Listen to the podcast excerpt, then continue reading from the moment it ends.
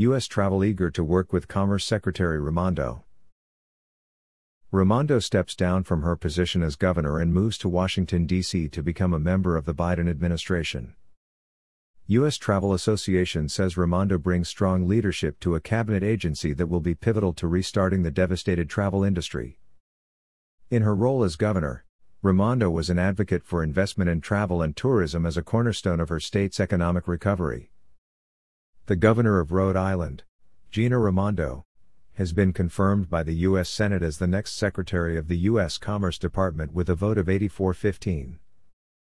Under the direction of Commerce Secretary Raimondo will be an eclectic group of agencies, Census Bureau, Minority Business Development Agency, U.S. Patent and Trademark Office, and National Oceanic and Atmospheric Administration.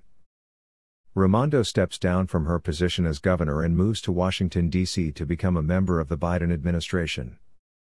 U.S. Travel Association President and CEO Roger Dow issued the following statement on the U.S. Senate's confirmation of Commerce Secretary Gina Raimondo.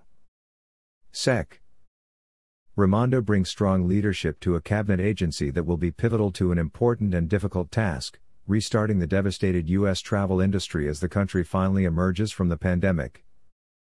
Leisure and hospitality accounts for 39% of all U.S. jobs lost to the pandemic, and the travel industry is projected to take five years to fully recover from this crisis.